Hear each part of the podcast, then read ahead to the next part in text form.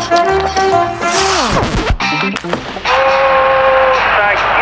моментов больше не будет. Не будет. Хоккейный период.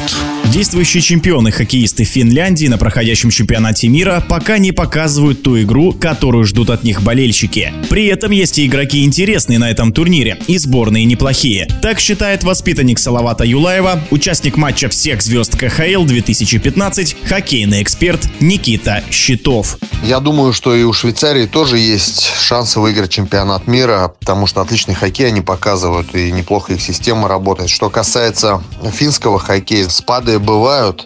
На финнов, как на чемпионов действующих, настраиваются соперники совсем по-другому. Возможно, давят трибуны, большая ответственность.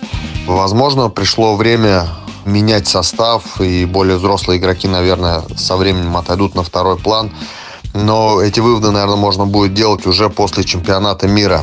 Я думаю, со следующего этапа они уже войдут в игру более серьезно, они уже вкатились и покажут тот хоккей, который от них ждут. А что касается других команд? Здорово смотрится на этом чемпионате сборная Швеции. Американцы привезли студенческую сборную, интересно за ними понаблюдать. А у канадцев же напротив, одни эн ха эловцы в составе, интересно посмотреть, что они смогут показать на этом турнире. Есть ли для специалистов что-то новое с тактической точки зрения? В принципе, хоккей интересный, и обращаю внимание на разные нестандартные действия, комбинации. Интересно в сборной Чехии посмотреть за Кубаликом.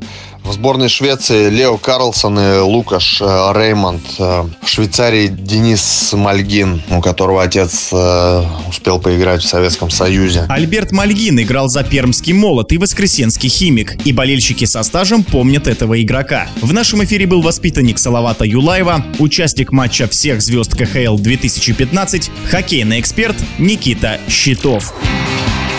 Хоккейный период.